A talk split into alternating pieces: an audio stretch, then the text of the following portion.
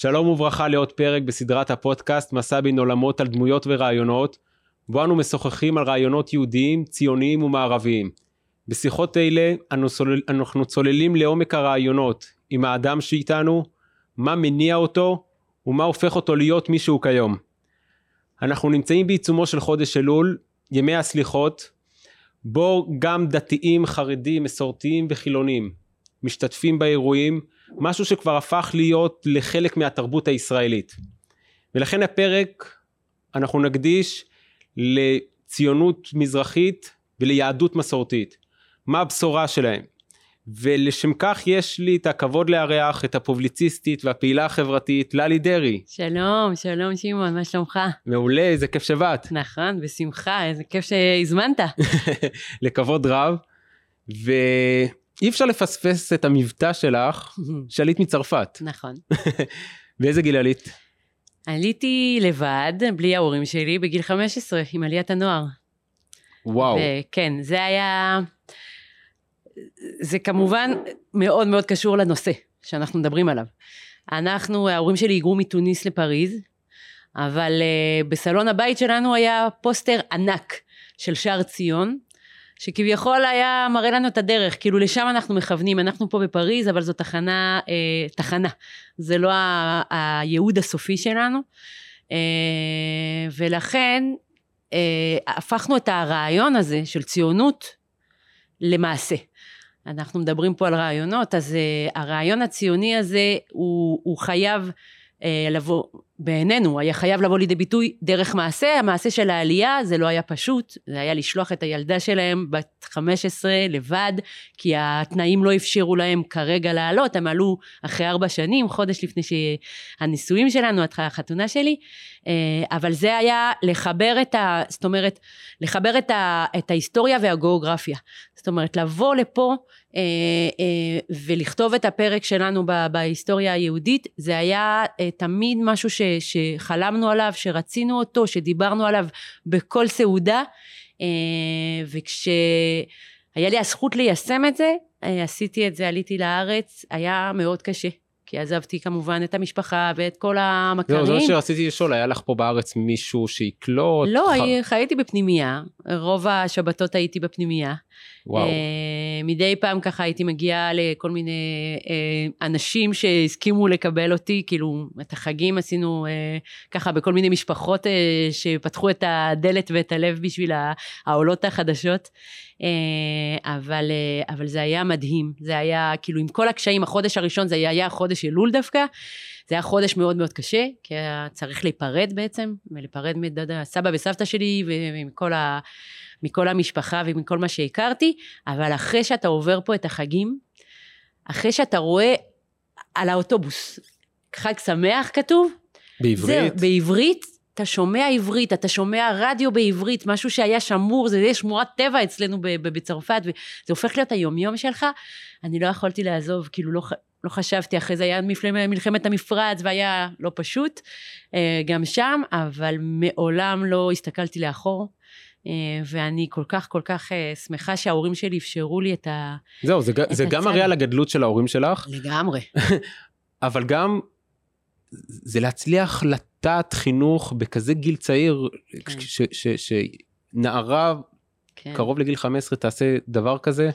תראה, אני, איך זה התחיל כל הסיפור, שהיה ליל הסדר, הייתי בת 14 וחצי, ואבא שלי, מסיימים את הליל הסדר, ולשנה הבאה בירושלים. ואז אני אמרתי לאבא שלי, טוב, ת, תגיד, אתה קצת עובד עליו.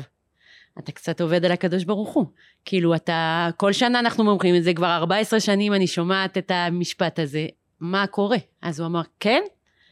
את מוכנה, מה את מוכנה להקריב בשביל זה? מה אנחנו עושים עם זה? זאת אומרת, כל הזמן להתחבר למעשים, לא רק לדבר רעיונות ואידיאולוגיות, שזה גם משהו שהוא מאוד קשור למסורתיות, אלא להפוך את זה למשהו קונקרטי, מעשי, שמתכתב עם המציאות. והנה אני, והם הגיעו גם אחרי, ונולדו לנו פה, נולד, נולדו להם פה נכדים, צברים. וואו, איזה יופי, איזה יופי.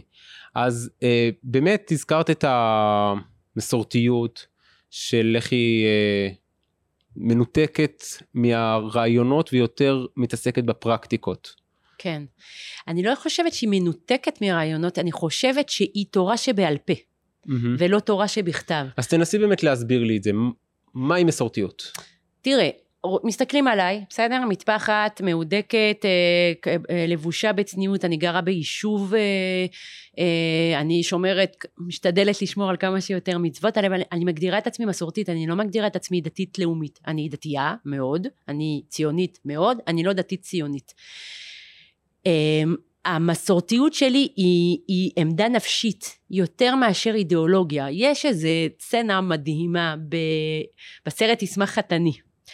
ששם יש אה, נשים אה, מזרחיות, ספרדיות, שרוצות אה, לקבל בחזרה את, ה, את ה, העזרת נשים שלהם שנלקחה מהם על ידי איזה רב חרדי, לא משנה, ואז הם עושים כל מיני פעולויות כדי לקבל את העזרת נשים שהיא חשובה להם לא בגלל הסיפור הדתי, אלא בגלל הסיפור המשפחתי. שזה מה שמחבר, שבת בבוקר אתה בא לבית הכנסת, אחרי זה אתה יוצא, אתה פוגש שם את הבעל ואת הבן, אתה רואה את האבא מברך את הבן, עושה לו ברכת כהנים, זה הסיפור, המשפחתיות. והן נלחמות על הדבר הזה, ואז מגיעות כל מיני נשות הכותל, וכל מיני נשים פמיניסטיות דתיות, והן באות עם כל מיני שלטים של די לפטריארכיה, ו- ו- ואנשים מה- מה- מהעזרת נשים מבית כנסת מוסיוף לא מבינות על מה הן מדברות, זה לא, זה לא המאבק שלהם. ואני חושבת שזה הנושא, זאת אומרת, היכולת אה, לחיות את החיים שלך מבלי כל הזמן לבדוק אם אתה אה, מתכתב עם, אידאו, עם, אידאו, עם אידיאולוגיה מסוימת. זאת אומרת, יש, ה, יש לך במשפחה בן אדם שהוא להט"ב, בסדר? שהוא, אה, אתה בחיים לא, ת, תחשוב בכלל להדיר אותו. משולחן, מהשולחן ערוך המסורתי נקרא לזה ככה, זאת אומרת השולחן הוא פה, המשפחה היא מעל הכל, וזה אחד הנושאים המאוד מאוד מש- משמעותיים, וזה מאוד מתכתב עם הסיפור שלנו העם היהודי, זאת אומרת העם היהודי בנוי על משפחה, אברהם אבינו ושרה שמגדלים עם, ויצחק ויעקב ו-12 השבטים, הם, זאת, זאת משפחה שהופכת לאומה, והסיפור המסורתי הוא קודם כל סיפור של משפחתיות, שמאוד מאוד מחוברת ללאומיות. זאת אומרת, זאת אומרת, יש את... הערך המשפחתי כן, הוא ערך גבוה מאוד. מאוד בקרב המסורתיים, נכון. וזה, אם אני צריך לשאול אותך מה, מה זה בעצם מסורתיות, את אומרת, זה דבר ראשון משפחתיות. נכון. זה דבר ראשון אה, לדאוג, להסתכל על הבן אדם. כן, וגם להרגיש שאתה נושא בשורה של הדורות הקודמים, ושהתפקיד שלך בעולם זה למסור את הבשורה הזאת לדורות הבאים. זאת אומרת, ה- ה- הבשורה הזאת, ה- ה- ה- הזהות הזאת, היא מאוד מאוד חזקה, אבל אתה חייב להעביר את זה הלאה. אתה קיבלת משהו מאוד מאוד חזק, בסדר? אוצר אני קוראת לזה, ואתה רוצה להעביר אותו הלאה. אני זוכרת שעליתי לארץ, ביום שעליתי לארץ, אז אבא שלי כמובן, ההורים שלי ליוו אותי לשדה התעופה בצרפת, בפריז, ואבא שלי בירך אותי. ובברכה הזאת אני הרגשתי שזה לא רק הוא מברך אותי, זה כל הדורות הקודמים שלא זכו להגשים את החלום הזה שאני זוכה להגשים, שמברכים אותי ביחד. זאת אומרת, יש משקל מאוד מאוד חזק, אבל לא כבד. זה לא עול. כמו אצל חלק מהאנשים שהרגישו שהם צריכים להגיד, כדי להגשים את החלום הציוני, אה, לעשות טבולה ראסה. אין טבולה ראסה, הפוך. אנחנו לוקחים את האוצר של, ה- ש, שאנחנו, שמביאים לנו הדורות הקודמים ומעבירים אותו הלאה. וזה גם, זאת אומרת, המסורת זה למסור, זה בא למשל למסור. זה לא רק לשמור, זה לא רק שמרנות, זה גם להביא את זה הלאה. אז זה שני ההיבטים האלה בעיניי. זה, אני, אני חושב שזו בשורה ממש ממש משמעותית, אה, במיוחד למציאות הישראלית, שכמו שהזכרת את, ה, את דור המייסדים של המדינה, שהם היו עם השקפה מאוד uh, מערבית, ותחשבי על כל המסורתיים שעלו פה לארץ, כל המזרחים, כל העליות הגדולות, uh, מאות אלפי אנשים, היה להם ארבע מערכות חינוך כן, מאוד מאוד מוגדרות, לגמרי. או חרדי, כן. או דתי, או אה, ממלכתי שהיום אה, כל. תנועות ה... מנסים נורא להפוך אותו לחילוני למרות שהוא לא ממש אמור להיות כזה. פרוגרסיבי והוא לא אמור להיות כזה, ואת הערבי. עכשיו תבחר. נכון. אני, אני עבדתי במערכת החינוך במשך אה, תקופה, אני אספר לך סיפור, אני מגיעה לתיכון אה, דתי בנתניה. ואני, כאילו זה היה עם כל ההנהלה של החמ"ד, החינוך הממלכתי דתי, כל ההנהלה של מי שבעצם מתווה את המדיניות של כל הבתי ספר הדתיים בארץ. והיו שם את כל המפקחים, היסטוריה, גיאוגרפיה, תושבע, מתמטיקה, כולם היו פה כדי לבקר בתיכון הדתי הזה של תיכון מקיף מאוד מאוד גדול. אה, והייתה שם אישה שהתפקיד שלה זה להיות מפקחת על נושא חינוך ומשפחה, ככה קוראים לזה. מה זה חינוך ומשפחה? זה כל העניינים בינו לבינה וצניעות וכל הדבר הזה. עכשיו כשהיא מדברת באולפנה, שהיא על טהרת הדתיות הכביכול חזקות, בסדר? אז שומעים אותה. אבל אני שמעתי, אני ישבתי והיא דיברה איתי, היא דיברה עם הבנות על זה שבשיעורים שלה מדברים על שמירת נגיעה ועל נושאים מאוד מאוד ככה גבוהים של טהרה וזה. והבנות מאחורה התלמידות שהיו שם הם אמרו כפרה אני עוד שנייה בהיריון. על מה? הפער הזה בין ההנהלה של המוסדות לבין הציבור הוא בלתי נסבל ואותו דבר הבנות האלה מקבלות את המסר הזה שזה לשם הן צריכות לשאוף אחרת הן לא מספיק דתיות ואז הן חוזרות הביתה וזה לא מה שהם רואים ואז הם מתחילים לזלזל ויש סיפורים שלמים של אנשים ש, שזלזלו במשפחה שלהם כי זה, לא מה ש... כי זה לא היה המודל שהציגו בפניהם במערכת החינוך הדתית ואותו דבר במערכת החינוך. אין לך מושג החינוך... באיזה עצב חשוף נגעת. וואלה. אה, אני חושב ש...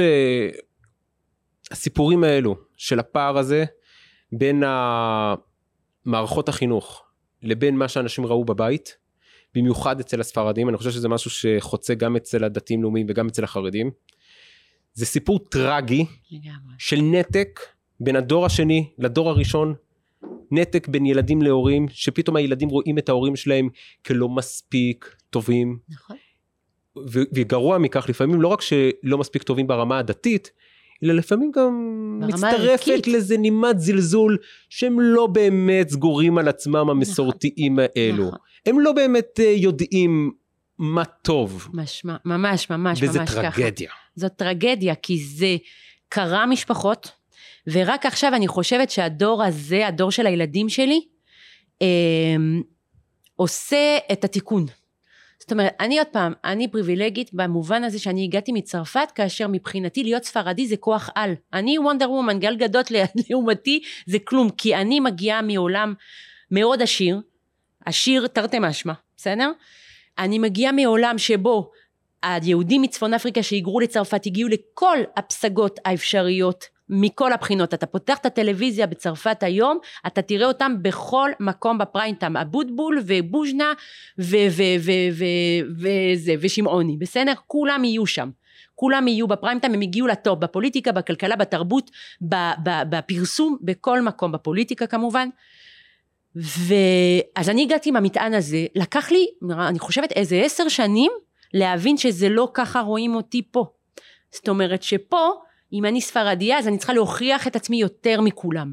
כדי להגיע למעמד שווה לאחרים, אני צריכה להתאמץ פי עשר יותר מכולם. אני לא הבנתי את זה, לקח לי הרבה זמן, אבל מצד שני, מכיוון שלא הייתי מודעת לזה, אז אני, אני זה לא, לא זרמתי עם הנושא הזה, פשוט לא נתתי לזה להיכנס אליי ולהשפיע עליי. הילדים שלי היום, והילדים של הרבה מהחברים שלי שכן חוו את ההסללה, הקיפוח וכל הדברים האלה, היום הם מדברים בשפה אחרת. של מה פתאום, כאילו אנחנו, אנחנו חזקים, אנחנו, יש לנו, הסבא וסבתא שלנו הם הביאו לנו פה אוצר.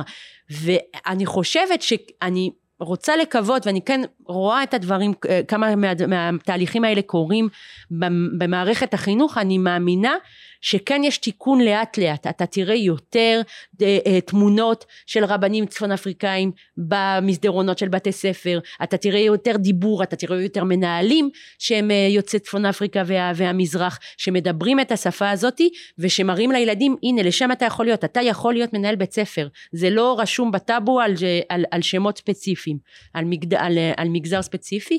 אמ, ו... אני רוצה שנייה לחזק עוד יותר את, את הנקודה ש, שאנחנו עכשיו uh, מעלים. Uh, אני רוצה לטעון איזושהי טענה מרקסיסטית hmm. שבישראל ואני רואה את זה פשוט ממה שקרה בדור uh, בדור של המזרחים בדור השני של הפנמת הדיכוי. לגמרי. ש... חד משמעית. שהרבה פעמים המזרחים עצמם באמת בזו לעצמם. להורים שלהם. נכון. נכון. הם החליטו, הם, הם, הם, כביכול, זה מאוד מעניין שכאילו אנחנו נורא, אני ימנית, בסדר? אבל את, ברגע שאני טוענת את הטיעון הזה אז כולם אומרים אז את כבר לא ימנית. בוא כפרה אני יודעת אני רואה את זה. אני רואה אנשים שכמו שאיך קוראים לו היה אה, ראש עיריית שדרות זיכרונו לברכה הוא נפטר שאמר כן מה לעשות? מי שבנה את המדינה מי שהקים את המדינה זה אשכנזים ואנחנו כאילו היינו אנחנו צריכים להודות להם ו, ו, ו, ובא לי להגיד אבל זה, הבעיה היא מערכתית, זאת אומרת, העובדה... כשכל מערכות החינוך, נכון, כל מערכות החינוך שהצבעת עליהן מקודם, זה כולם יוצאי, נכון, כולם, אם זה אגודת ישראל בזמנו נכון. שהקימה החינוך העצמאי, אה, הדתי לאומי שזה נכון. גם מאירופה, ברגע שכל מערכות החינוך מושתתות על הגדרות ועל אה, רעיונות מערביים, בדיוק. מה יעשה הילד? אבל זה, זה עוד יותר חזק מזה, כי עוד פעם, אני לוקחת עוד פעם את, את הדוגמה של, של המהגרים מצפון אפריקה לצרפת. שמה, זה גם מערב, אממה נתנו להם חופש. אפשרות. אתה יכולת לבחור באיזה בית ספר, לאיזה מקצוע, אף אחד לא אמר לך אתה תלך לבית ספר מקצועי, אף אחד לא אמר לך אתה שייך לאיר, ל, ל, לאזור מסוים במפה אה, של ישראל, אפשרו להם. והדור השני של מהגרים משנות ה-60 לצרפת, עוד פעם, הם פשוט בטופ של הטופ, כי אפשרו להם. מה זה אומר? זה אומר שלא כתוב למזרחי כישלון על המצח. כישלון מובנה כביכול כמו שאמרת שאנשים מנסים עכשיו שחלק מהאנשים הפנימו את, ה, את, ה, את הדבר הזה שאתה אתה, אתה, מזרחי אז באופן מובנה אתה, אתה, אתה מאחור. זה לא נכון זה פשוט לא נכון. פשוט המערכת המע... לא נתנה לך את ההזדמנויות הנכונות בסדר? לא אפשרה לך לא נתנה לך חופש. אנחנו פה בכאילו מקום ש, שמאוד מאוד מדבר על הנושא הזה של חירות הפרט. אז כן לא היה לא היה כי עברנו מ... אה, מדינה של כור היתוך, שבו כולם היו צריכים להידמות לכולם, למדינה של מגזרים, איך אמר רובי ריבלין, ארבע שבטים. בוא, החרדי, החילוני, הדתי-לאומי והערבי, 40 אחוז מהאוכלוסייה בישראל מגדירה את עצמה מסורתית. איפה היא בשבטים? היא, היא השבט הגדול. היא השבט הגדול, היא המלט שבין השבטים. מה שמחזיק, מה שמחזיקה את הזהות היהודית בארץ, בלי המסורתיים, אין זהות יהודית, זה לא המיעוט החרדי והמיעוט הציוני דתי, עם כל הכבוד להם, הם לא מחזיקים את הזהות היהודית של המדינה. זה נכון ו- לגמרי. וגם יודע... לאומיות. אם אין את השבט המז... המסורתי שמחזיק את הלאומיות הישראלית בגאווה, את הפטריוטיות הזאת, גם המגזר הדתי-לאומי או הימני החילוני, אין אותו. עובדה, אנחנו רואים את זה, טוב, אנחנו לא מדבר פוליטיקה, אבל אנחנו רואים את הקריסה של הימין הזה. אבל רציתי כן לנגוע בזה, לא במובן הפוליטי, אבל כן, כן במובן הסוציולוגי. כן. איך את רואה היום את השבר הזה בין המסורתיים שאין להם ביטוי היום ב... נקרא לזה במוקדי הכוח, גם. לבין ה... אני לא אגיד בגידה זו מילה גדולה מדי, אבל לבין זה שהחלקים מאוד גדולים בציבור הציוני דתי לא הולך איתם. הם לא, אז אני אספר לך עוד פעם סיפור, סליחה שאני, בגירוש אה, התנתקות, קוראים לזה ככה, ב-2005, אז שנה לפני כן מועצת יש"ע ארגנה שבת התחברות. היא הבינה שההתנתקות היא באה מזה שהתנתקנו, כאילו הציבור הדתי לא מתנתק מהישראלים, מהציבור הישראלי המסורתי, והיא ראתה את מה שקורה בליכוד עם הסיפור של, של המפקד ושל של המשאל עם, איך הליכוד הלך עם הציבור הדתי לאומי, כאילו לא במאה אחוז אבל בצורה מאוד מאוד אה, אה, גלויה, והיא אמרה מה פספסנו פה, פספסנו פה משהו. ואז הם, הם ארגנו שבת התחברות, אנחנו גרנו אז בבית אל, ובאנו לשמחה, זה היה שבת התחברות באופקים. נלך להתחבר לעם ישראל, אין עם ישראל יותר מאופקים, בסדר? אנחנו מגיעים לאופקים, פתחו לנו את הדלת שמה, הם שמחו, הם כל כך אוהבים את ההתיישבות, בסדר? ואתה ממש אוהבים אותנו. ופתחו לנו את הדלת ואכלנו, וכאילו היינו אמורים להתארח אצל, התארחנו אצל המשפחות שם, אבל מה? פתאום אני רואה בלוז של השבת, אתה רוצה להתחבר? הם עושים קבלת שבת בנוסח קרליבך באיזה חניון נטוש, ולא בבתי הכנסת של, או של האנשים שגרים באופקים. איזה מין התחברות זאת? אתה בא ואתה בא עם הנוסח שלך ואתה לא, אתה לא הולך להתפלל איתם? אתה, מה, איך אתה מתחבר בדיוק? ופה אני הבנתי שאנחנו נאבד את גוש קטיף וגם אנחנו נאבד את העם הזה אם אנחנו נמשיך ככה. ולצערי הרב הציבור הדתי-לאומי, ואני אומרת את זה בכאב גדול, כי אני שייכת אליו מבחינה סוציולוגית נקרא לזה ככה, הוא מאבד את הציבור הזה הכל כך יקר שבלעדיו אין לו שלטון, בחיים לא יהיה לו שלטון. ובנט, מה שהוא עשה עכשיו, זה החותמת של הדברים שקרו אז ב-2005. זאת אומרת, אנחנו, הציבור הדתי-לאומי לא הבין שבלעדי הציבור המסורתי, אין לו יכולת לשלוט והפרוגרסיבים וכל השמאל לאט לאט יכרסמו. כי הם אלה שמחזיקים את, ה- את המדינה הזאת מבחינה זהותית, מבחינה לאומית ומבחינה דתית. אני רוצה שנייה לעשות איזושהי הבחנה. אה, הזכרת את השבת התחברות של, ה, אה, של הקהילות הדתיות לאומיות בערי הפריפריה. יש משהו מאוד מעניין. אחד הדגלים הגדולים של הציונות הדתית זה עם ישראל, ארץ ישראל, על פי תורת ישראל. מסר מאוד קצר, מאוד קליט, מאוד פשוט. עכשיו כשמדברים על עם ישראל, שנייה, כשמדברים על עם ישראל, תמיד זה מגיע עם אידאות גדולות, מילים גדולות. בו בזמן שאני למדתי במושב ליד אה, אופקים, מושב תפרח. זה ממש פריפריה של הפריפריה. כל מושב שם, כל המושבים ליד בין שדרות לבאר שבע, כולם רבנים, לא יודע, ש"סניקים, כן. שהם לא מדברים גבוהה גבוהה, הם פשוט. עושים את זה, הם בדיוק, גרים שם, בדיוק. הם אוספים את הנוער, לומדים איתם, לגמרי. מחברים אותם, אתיופים, רוסים, כולם, ו- ובסוף זה עם ישראל. נכון. אני אגיד, הרב קוק אה, נורא העצים את הנושא הזה של עם ישראל, אבל זה היה עם ישראל, עם ישראל המסורתי שאנחנו מדברים עליו, הרב קוק לא הכיר אותו, בכלל. וזה התקבע. זאת אומרת, אתה תדבר למשל עם אה, כל מיני רבנים שעשו עכשיו מסע מושבות, כאילו מחודש של הרב קוק, נכון? הרב קוק אז בזמנו טייל בכל הארץ, קיב- הלך לקיבוצים החילונים ולמושבים החילונים כדי להכיר את עם ישראל.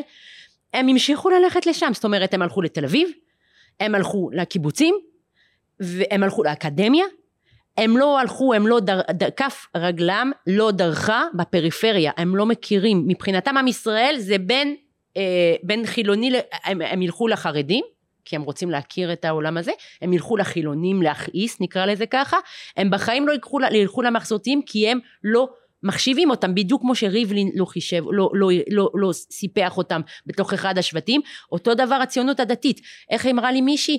כן, אבל אצלכם זה בא מתוך הקישקה. אז מה? אז מה? זה הכוח שלנו. אברהם אבינו כתוב כל הזמן שהיו לו שתי הכליות שלו היו כמו ששמו ספר תורה פתוח. ומשם הוא למד את התורה שלו למרות שלא היה אה, מעמד הר סיני. זה מה שיש לנו זה בתוך הקישקע זה לא יעזוב לעולם וזה אוצר. ודווקא הציבור הדתי לאומי שכל כך חרד לזהות היהודית של המדינה היום שכל כך מפחד מכל הדברים שקורים פה היום עם הפרוגרסיביות הוא היה צריך לחבק אותנו המסורתיים ללמוד מאיתנו להבין מה, מה מה זה, זה, זה, זה בא לבד שהזהות היהודית לעולם לא התנתקה בציבור המזרחי? זה בא לבד שהמשפחתיות נשארה, שלא, אה, שלא התנתקו אה, אה, מה, אחד מהשני, זה לא בא לבד, זה בא מחוכמה אדירה. שלא מחרימים שום ילד של- כשהוא סוטה מהדרך. בדיוק, שלא, מחלי, מחשי, מ- שלא אה, אה, מכריחים בן אדם להיכנס לתוך מגירה זהותית. או שאתה ככה, או שאתה מחוץ. או שבונים עוד ועוד מגירות זהותיות. דת ניאו-ליברליים, ליברלים לייט. היה פרסומת במקור ראשון לפני כמה זמן על אתר שידוכים לדתל"שים, אז הם, הם, הם עשו רשימה של איזה עשרים הגדרות של דתיים מדתל"ש לניאו-ליברל לדתי לייט. למה? אנחנו כולה עם של 13 מיליון איש. בדיוק. זה, לא, זה אבל- כלום במושגים של העולם. לא, וזה גם כל כך סוגר. כאילו, אם אני ניאו-ליברל, אבל אני כן מאמינה בארץ ישראל השלמה, אז, אז אני כן ניאו-ליברלית? מה הדבר הזה? מה הצורך? אני, היינו בשבת אצלנו בצרפת, בפריז, היינו כל שבת לפני, לפני אה, שלום עליכם, היינו מסתובבים סביב השולחן, כל המשפחה, ושרים שיר. Nous sommes juifs et ça nous suffit. אנחנו יהודים וזה מספיק לנו. וואו. זהו, זה מספיק לנו. תפסיקו עם ההגדרות האלה, זה כל כך, זה, זה ב, לא בריא, זה לא בריא. ה, ה, היכולת הזאת של החכמים שלנו והרבנים שלנו לשמור על כולם, תראה, בקונסטנטין, באלג'יר, היה רב אחד שהבין שיש, אה, אה, שהסוחרים היהודים פותח, לא מגיעים לבית כנסת כי הם סוחרים בשבת. הם פתחו את המסחר שלהם בשבת. מה הוא עשה? הוא פתח להם מניין יותר מוקדם. כדי שהם לא יפספסו, הוא לא גר בהם, הוא לא אמר אתם לא חלק מהקהילה, הוא פשוט פתח להם מניין יותר מוקדם, ואני בטוחה שחלק מהם סגרו את, ה- את העסק שלהם בשבת רק בגלל הדבר הזה. או עוד אחד שראה שאחרי שחרית חלק הולכים לבית קפה ממול בית הכנסת, הוא הלך למנהל בית הקפה, הוא שילם, הוא אמר אני משלם על הכל, רק שלא יביאו איתם כסף. הם יבואו, ישתו את הקפה שלהם. וואו. זה הגישה. זאת גישה שצריך ללמוד אותה. וואו. ולצערי לא מעריכים אותה מספיק ולא מוקירים אותה מספיק כדי לרצות להכיר אותה. וזה טרגדיה ואני אומרת זה הזמן עכשיו. אחרת יהיה מאוחר מדי, אנחנו נהפוך לכותביים יותר ויותר ונפספס את ההזדמנות. זה הזמן עכשיו ללמוד את זה. אז אם אנחנו רוצים לקחת את הגישה הזאת, מהרמה הפרטית הקהילתית שעכשיו הזכרת אה, באלג'יריה, כן. להפוך את זה לרמה הלאומית במדינת ישראל, מה הבשורה של המסורתיות? כן. ברמה הלאומית של ישראל. אמ, אני חושבת שיש למסורתיות משהו להגיד אם נקרא את הטקסטים ואם נלמד את ההיסטוריה ולא נעשה על זה פס, אתה מבין? יש איזה צילום מאוד מפורסם של הספר היסטוריה ששלוש דפים שמוקדשים לה, לה, להיסטוריה של, ה, של היהדות הספרדית. אם אנחנו נלמד, אנחנו נגלה פתאום, וזה מה שעשינו, אנחנו, אני חברה בהנהלה של ארגון, של תנועה שנקראת תור הזהב, אנחנו הוצאנו ספר שנקרא כל התור. הייתי, ב, הזה, הייתי בהשקה, כן, ופגשתי אותך שם. כן, בספר הזה אנחנו פשוט פתחנו אה, צוהר ל-30 דמויות, ויש עוד מאות שאפשר לכתוב עליהם, שכתבו על נושאים כמו כלכלה וחברה. איך מנהלים כלכלה שהיא גם קפיטליסטית או ליברלית מצד אחד, אבל גם רואה את הפרט ואת הצרכים שלו וגם חברתי. הם ידעו כמובן לדבר על כל הנושא של דת ומדינה. איך מונעים קרע בין הדתי לבין, ה, לבין הדמוקרטי. איך עושים את זה ביחד? איך שומרים על, ה, על, על, על, על המשפחתיות הזאת שהיא הופכת לקהילתיות שהופכת ללאומיות. איך עושים את זה נכון? הם ידעו לעשות את זה ברמת הקהילה, אפשר לעשות לזה אדפטציה ללאומיות, אני בטוחה בזה, למובן הלאומי. גם עם היחסים שלנו עם השכנים הערבים שלנו, הם חיו בעולם מוסלמי ערבי, איך הם, איך הם התייחסו לזה. ויש לנו דוגמאות של אנשים שהגיעו לפה, אני אתן דוגמה של יוסף אליהו שלוש, אחד שבנה במו ידיו וכספו את הבתים הראשונים של תל אביב. הוא דיבר עם, ה, עם, ה, עם, ה, עם, ה, עם, ה, עם האזור הערבי, עם השכנים הערבים שלו, והוא הצליח לבנות איתם. לא, לא היה פה דיכוטומיה, לא היה מאבק ביניהם. הוא, הוא הציע שנדבר, בער, ללמד את, היל, את הילדים ערבית, כי אנחנו, מה לעשות, פה זה לא אירופה, נכון? ויש לה מסורתיות המון מה להגיד על כל נושא ונושא. פשוט צריך לבוא ולקרוא. וללמוד ולנסות להבין ולעשות לזה אדפטציה להיום וזה אפשרי. אני רוצה שנייה אחת אה, לצלול למשהו יותר קונקרטי. למשל, השבת בישראל. כן. זה נושא שהיום הוא פצע, הוא קרע בין דתיים לחילונים, כל פעם תלוי איזה ממשלה יש, אה, שר הפנים מעורב, חוק המרכולים. מה המסורתי יגיד? אני חושבת שהמסורתי היה אומר ש... כמה דברים. בהינתן שהמצב נשאר אותו, אותו דבר. כאילו, לי, הפתרון שלי זה פשוט לעשות יום ראשון אה, אה, פנוי, יום ראשון חופשי. כמו שיש ברוב מדינות העולם, יום ראשון שיהיה לפנאי, שיהיה לטיולים, שאנשים יוכלו ללכת לבקר את המשפחה שלהם. זה פתרון מאוד מאוד מעשי, מאוד מאוד קונקרטי. יש לזה השלכות כלכליות, צריך לחשוב עליהן, אבל אני בטוחה שאם בצרפת הם מצליחים לעשות, אה, ובארצות הברית וברוב העולם מצליחים לעשות weekend של שלוש, שני, יומיים וחצי, גם אנחנו מסוגלים. אבל אם המצב נשאר אותו דבר, אני בתור דתייה דווקא, קשה לי לדעת שבן אדם לא יכול ללכת לבקר את המשפחה שלו כי אין לו רכב כי, וכי התחבורה הציבורית סגורה. אני, אה, קשה לי, אז הפ, כולם מדברים על הפרהסיה וכל הפ... אני אומרת שאם אנחנו עוד פעם מתחילים עם משפחתיות, שזה, ה, שזה ה- הנושא, השורש. זה השורש, אז אנחנו מצליחים, וזה מה שאנחנו שמים על השולחן, אז המשפחתיות היא מעל הכל, אז אנחנו נצליח לפתור את העניין הזה. הפרהסיה היהודית לא תיפגע אם למשל אנשים שצריכים את הדבר הזה כדי ללכת לבקר את ההורים שלהם, כדי ליהנות, כדי להשתמש ביום החופשי שלהם בצורה מיטבית, שהשבת היא תהיה שבת בשבילם ולא כלא, אני בטוחה שזה יכול לקרות. שאפשר לתת, לתת את זה. יש עוד כמה דברים שאפשר, עוד פעם, זה קצת, אה, אנשים כועסים עליי כשאני אומרת את זה, אבל אני באמת מאמינה בזה. אני אתן לך דוגמה, ביישוב שלנו יש איזה, זה יישוב קטן, אבל יש שם איזה מאה חבר'ה בני עשרים ומעלה, שהם לא שומרי שבת, שהם לא דתיים, בסדר? אין להם שום מקום ללכת אליו. ב, אה, ל, ל, ל, ל, ל, כאילו ליהנות, לעשות אה, זה. הם צריכים לנסוע מחוץ ל- לאלי, בסדר? ומה קרה שאחד החבר'ה שם, הם נסעו לראשון לציון והוא נרצח על ידי כל מיני, כאילו, סוחרי סמים, לא משנה. ואז החברה אמרו, אבל אנחנו לא רצינו לנסוע לראשון לציון, אנחנו רוצים להיות ביחד, זה המיליה שלנו, זה מי שאנחנו אוהבים, אנחנו, פשוט אין לנו איפה להיות. ואני נלחמתי נגד כל העולם שם ביישוב, כדי שיפתחו להם מקום, פאב. שיפתחו להם מקום, לא באמצע היישוב אה, ליד הבית כנסת, בסדר? אני לא רוצה לפגוע, זה גם משהו שהוא מאוד, הכבוד הזה למסורת ול, ו- ולתורה. אבל תפתח, תפתחו להם מקום שבו הם יוכלו לבלות, שבו הם יוכלו להיות ביחד. הם, הגישה הזאת היא מאוד מאוד, אה, היא מאוד בריאה, אבל אנשים לא מקבלים את זה, הם לא מקבלים את זה שלמשל, הרב עובדיה, אה, יש בתי מלון שיש ארוחה בשרית בשבת, ואז חמש, שש שעות אחרי זה, חלבי, ארוחה חלבית. היה פוסק אחד שאמר לבתי מלון האלה אנחנו ניקח את, את, את תעודת הכשרות. הרב עובדיה אמר אבל אם אני אלך, אקח מהם את תעודת הכשרות האנשים ימשיכו להגיע לשם אבל לא יוכלו כשר בכלל כי לא יהיה בכלל תעודת כשרות. אז הוא כן נתן את תעודת הכשרות בסדר? זאת גישה.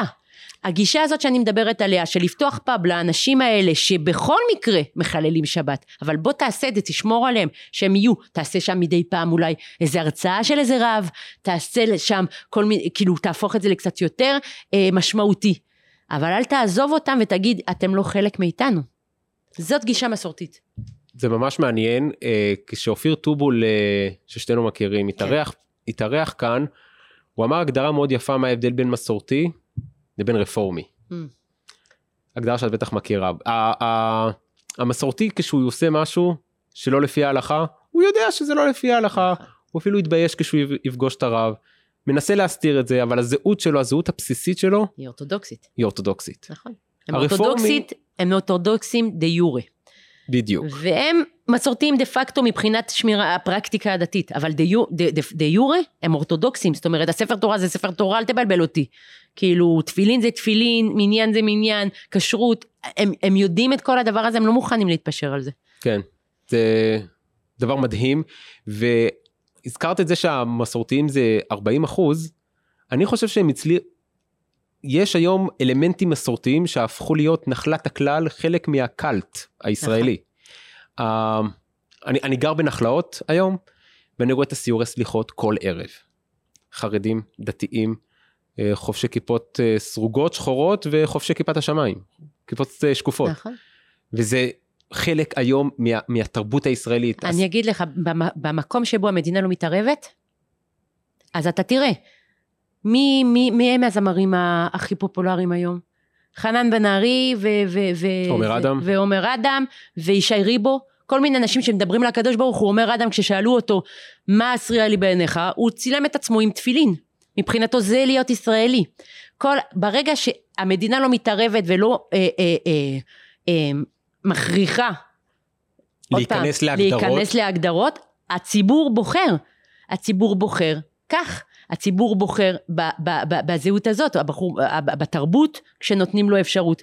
גלגלצ זה אנשים שמנחיתים, בסדר? את הפלייליסט. אבל את הפלייליסט האישי של כל אחד ואחד, אתה תראה, אתה תראה ביוטיוב אנשים, למי הם, את מי הם שומעים. אז זאת אומרת שזה הפך לקאלט בגלל שהציבור אה, איפה, שהציב, איפה שלציבור הייתה ברירה והייתה חירות וחופש. איפה שהכריחו אותו, למשל, במערכת החינוך הישראלית, שבו הבן אדם המסורתי צריך לבחור בין מערכת חינוך דתית לאומית, היא יוצרת סוג של אה, דיסוננס בין, בין הבית שלו לבין, מער, ולבין הבית.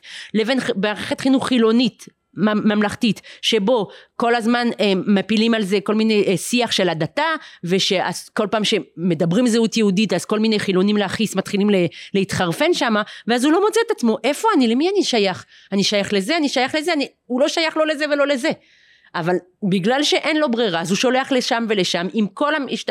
עם כל ה... ה...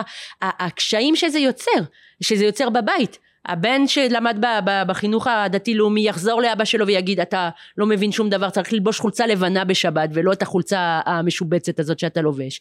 וזה שלומד בחילוני הוא אמר מה פתאום אתה מדבר אתה, אתה, מדבר, אתה עושה קידוש? יאללה זה סתם אה, מנהג- פגאני איפה הוא? זה פשוט איפה? טרגדיה. נכון. זה פשוט... עכשיו אני חושב על זה גם בין האחים. הרבה פעמים במשפחות מסורתיות ככה זה היה בכל אופן אצל סבא שלי ילד אחד נשלח לצבא ילד אחד לישיבה. נכון. אז אצל סבא שלי די הכילו את זה ביחד אבל בין הבני דודים כבר בדור השלישי כבר אין קשר. נכון נכון. וזה בעצם הסיפור הלאומי. כן. הסיפור הזה שהמערכת הסלילה להפרדה ולהיכנס להגדרות נכון. פשוט חוצה אה, משפחות וחוצה מגזרים והקיטוב רק הולך ומתרחב בגלל עוד פעם, הסיפור הזה. בגלל שהכל הושתת על ערכים מערביים, של בהתחלה של כור היתוך שכולם צריכים להידמות, ואחרי זה אה, חברה של מגזרים, אז, אז, אז זה, זה, זה מה שהיה בפועל. והבשורה המסורתית, היא באה והיא, והיא קצת בזה לדבר הזה, כי היא ראתה שאבא שלי, כשאני עליתי לארץ עוד פעם, אני כתבתי לו, אה, שבארץ ישראל, זה היה פעם ראשונה ש... ש- פעם ראשונה שבאתי לארץ זה היה בעלייה שלי, ואז תיארתי לו את המכתב, היו שם עוד מכתבים, זה לא היה אימייל, כזאת זקנה אני, וכתבתי לו שבישראל יש אנשים עם כיפות שחורות, ויש אנשים עם כיפות סרוגות, ויש אנשים בלי כיפה, ויש חילונים וחרדים ודתיים. הוא כתב לי מכתב זועם, הוא אמר לי, אני אוסר עלייך להכניס אנשים בתוך כלובים. וואו. וזה אירוע מכונן. כי, ב, כי פתאום הבנתי שוואלה, אני לא חייבת לקבל את ההגדרות האלה שרוצים בכוח אה, אה, להכתיב לי. אני לא נכנסת לשם. אז נכון, אני בפרקטיקה חרד"לית נקרא לזה ככה, בסדר? משתדלת לשמור על קלה כחמורה. אבל אתה לא תכניס אותי לתוך כלוב. אל תכלאוני בשום כלוב, ממש, חנן אה. בן ארי. לא, זה הרב קוק במקור. אל תכנון לי בשום כלוב לא גשמי ולא רוחני. זה המשפט של הרב, של, של הרב קוק, ואת זה שכחו. הרבה מאוד אנשים שכחו. לא מצליחים להכיל את המורכבות הזאת בעידן שבו הכל מורכב, אין אמת ופוסט אמת, דווקא המורכבות הזאת, כי שהיא כל כך חזקה, שהיא, שהיא כל כך אה, שמרנית נקרא לזה ככה, אבל היא גם מורכבת וגם שמרנית, היא יכולה, היא מצליחה לחבר בין שני העולמות, דווקא מזלזלים בזהות הזאת, וזה מפ, מחרפן את השכל. איך זה יכול להיות שדווקא ביום שבו יש פלחים גדולים באוכלוסייה שמחפשים את עצמם, שמחפשים את הוודאות הזאתי, דווקא לא, לא הולכים לחפש את זה איפה שזה, כאילו, זה פה, זה מתחת לעיניים שלך. מחפשים, לא מחפשים במקום הנכון. אז יש סוג של, המוחלטות, אני, אני, הרבה פעמים אני אומרת את זה, כאילו אשכנזי שואף למוחלט. כאילו למוגדר, למוגד- לספציפי. כן, למוחלט, למין משהו שהוא, שהוא מאוד מאוד מוגדר עוד פעם. והספרדי שואף יופ... עוד פעם, זה בכלליות, ברור. ושלא יתפסו אותי בזה. יש אשכנזים ספרדים. מן הסתם. אבל אני אומרת, הגישה הספרדית היא שואפת להרמוניה. לא למוחלט, להרמוניה. וזה משהו שאנחנו כל כך זקוקים לו. כל כך זקוקים לקול הזה, ואני כל כך מחכה ש, ש, ש, ש, ש, ש, שזה לא יהיה משהו שהוא רק של חוגים מסוימים. שזה יפרוץ החוצה. במיוחד עכשיו אחרי ארבע, מערכת, ארבע מערכות בחירות, כשנראה שהחברה שואה יותר מתמיד. נכון. והזכרת מקודם את אה, עומר אדם ששאלו אותו מה ישראלי בעיניך והוא שם תפילין. כן. אני רוצה לשאול אותך שאלה לסיום, שאני שואל את כל האורחים בפודקאסט, וזה מה זה להיות יהודי בעינייך? מה זה להיות יהודייה בעינייך? מה הדבר שהכי מסמל בשבילך? וואו. אני אגיד סבא. וסבתא. סבא וסבתא. סבא וסבתא ליל הסדר. וואו. כל המשפחה ביחד. זה הדבר הכי יהודי שיש.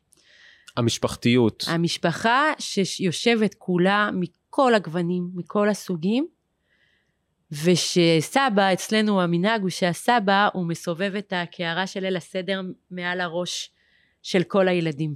וואו. ואז הילד הקטן, הילד הנכד, סובב את זה מסביב לראש של הסבא.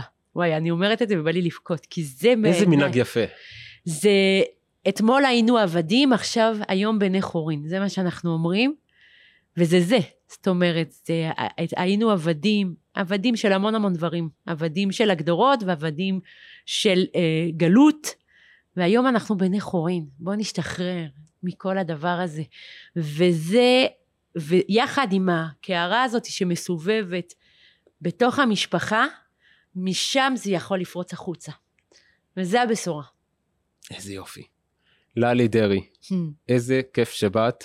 בשמחה, תודה רבה שהזמנת ואפשרת לקול הזה להתבטא. בטח, אני חושב שהקריטיות שלו דווקא עכשיו בזמנים כאלה, כשיש, כשיש שסע כזה חברתי, זה הקול שצריך להישמע. תודה. תודה ללי. את הפרק הזה, יחד עם שאר הפרקים, תוכלו למצוא ביוטיוב לצפייה, ובכל אפליקציות השמע להאזנה. תודה רבה לקרן תקווה ישראל, שפודקאסט זה מופק בחסותה, ותודה לאהרון זיידמן ויעקב טוויטור שמקדישים מזמנם היקר לעריכת הפרקים, ותודה גדולה לכם, המאזינים, על כל הפידבקים שאתם שולחים.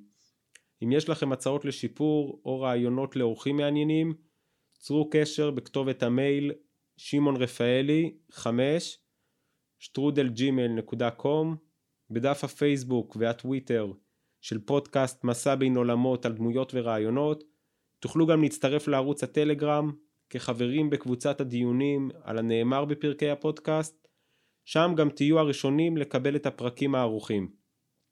אתם מוזמנים לעשות מנוי לערוץ ולשתף עוד אנשים נשמח אם תדרגו אותנו ותיתנו חמישה כוכבים, כך נוכל להגדיל את קהילת המאזינים.